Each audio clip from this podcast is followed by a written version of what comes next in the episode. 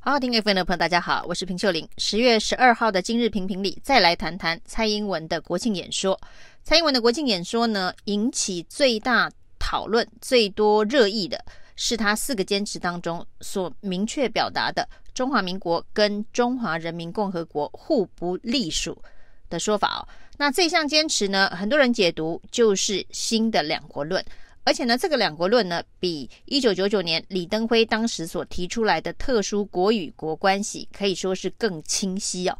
李登辉所说的特殊国与国关系，当时是在接受德国媒体访问的时候所抛出来的讯息哦，但是引起轩然大波。后来呢，李登辉呢，透过了这个新闻发言人呢，做了转弯，大家也认为这个李登辉算是把特殊国与国关系收回去了。那一种说法呢，当然是当年的特殊国与国关系的相关论述的起草人，就是现在的总统蔡英文了。那经过了将近二十年，蔡英文呢再度的重新诠释两国论，这次不再用特殊的国与国关系哦，而是直接表明中华民国以及中华人民共和国两个国家互不隶属。那这算是两国论的二点零版吗？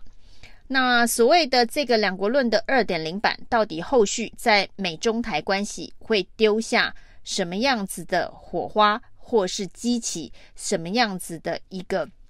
撞击哦？这都值得后续的观察哦。那有人问说，蔡英文的这一个国庆演说当中，这么重要的一步跨出去的这一步哦，这个里程碑哦，那到底？美国事先知不知情哦？这台美之间有这个默契吗？那现在的说法是说，英文版的演说讲稿跟中文版的诠释强度略有不同哦。在美国的理解当中，是不是真的确认了蔡英文又在往两国论做一个更清晰明确的论述？这恐怕要等到之后美国的官方更进一步的表态才能够知道。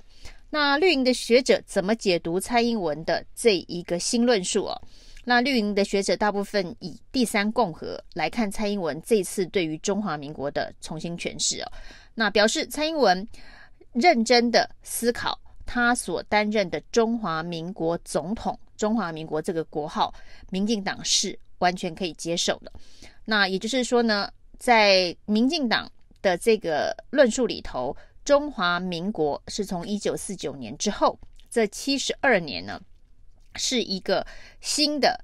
开始。那跟之前所谓一九四九年之前在中国大陆的这三十八年是不一样的中华民国内涵了。那但是国号要沿用。那很多人说这样子的一个操作的模式哦，跟法国的这个第一共和、第二共和、第三共和还蛮接近的哦。绿营的学者就说呢。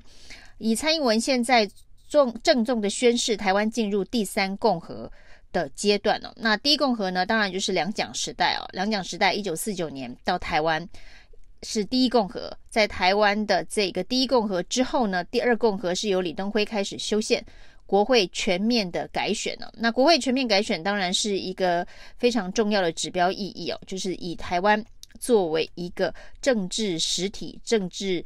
体制。主要的一个运作的领土。那第三共和，蔡英文所宣示的中华民国与中华人民共和国互不隶属的这样子的一个新论述，那需要透过修宪来完成这个论述的内涵嘛？因为李登辉的第二共和是透过修宪来完成内涵哦，让国会能够全面的在台湾改选。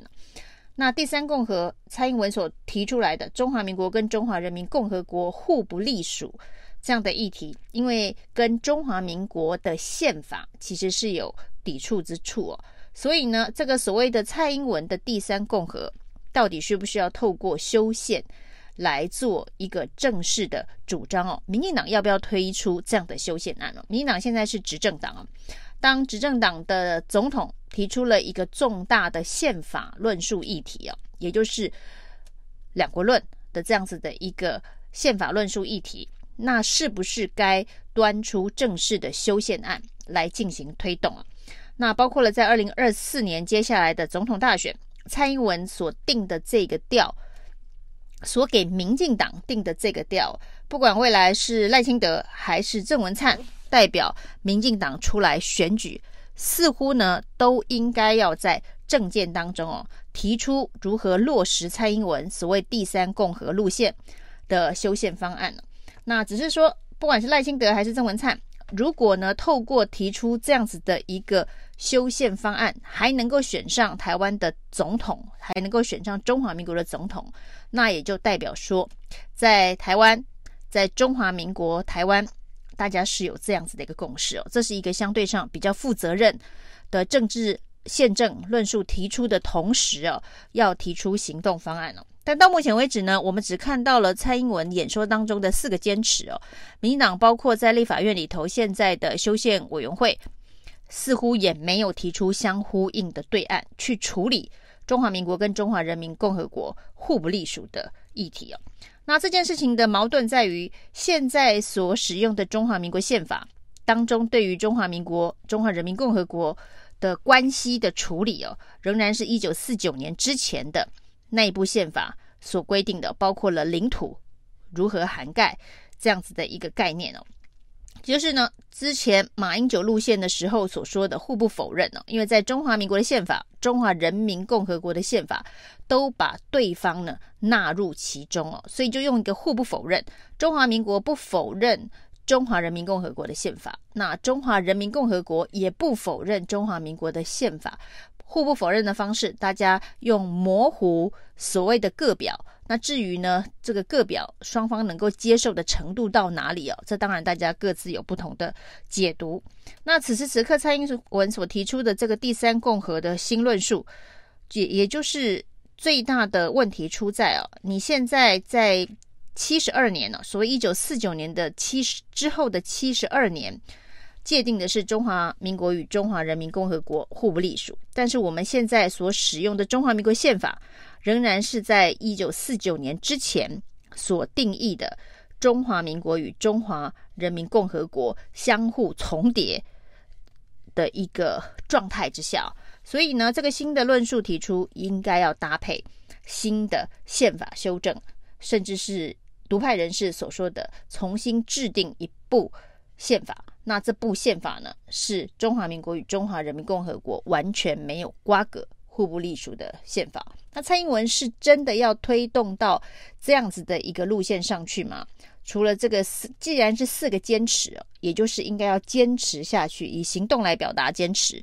去处理这个宪政议题哦。那所以呢，朱立伦说。说是一回事，要看他怎么做。那至于蔡英文能不能够做，或者是蔡英文呢，敢不敢这样子做？最重要当然就是美国的支持与否。那美国到底会不会支持哦？虽然美国最近的动作很大，包括了这个呃，据说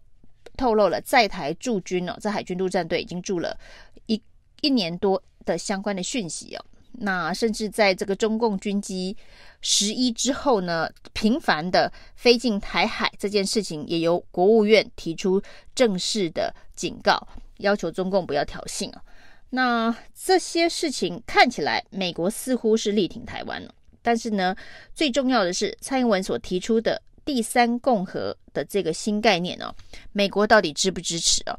美国理解到这一个支持对于两岸关系会发生什么样子的变化吗？那其实推动宪政工程真的是非常的困难。那不过呢，像当时英国所推动的脱欧公投一样，英国的执政党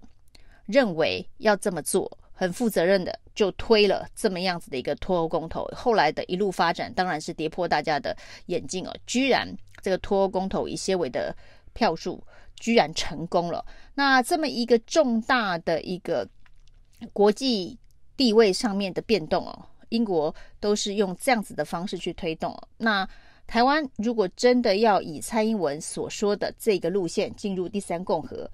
那恐怕认真的去推动修宪哦，是民进党政府负责任的做法之一哦。至于这个后果，美国支不支持哦？台湾人民支不支持哦？那这就是民进党要在未来，不管是在美国眼中会不会变成 trouble maker，或者在台湾人民的眼中会不会变成是让台海陷入危机的一个政党，这个就是民进党要负责任去面对的一个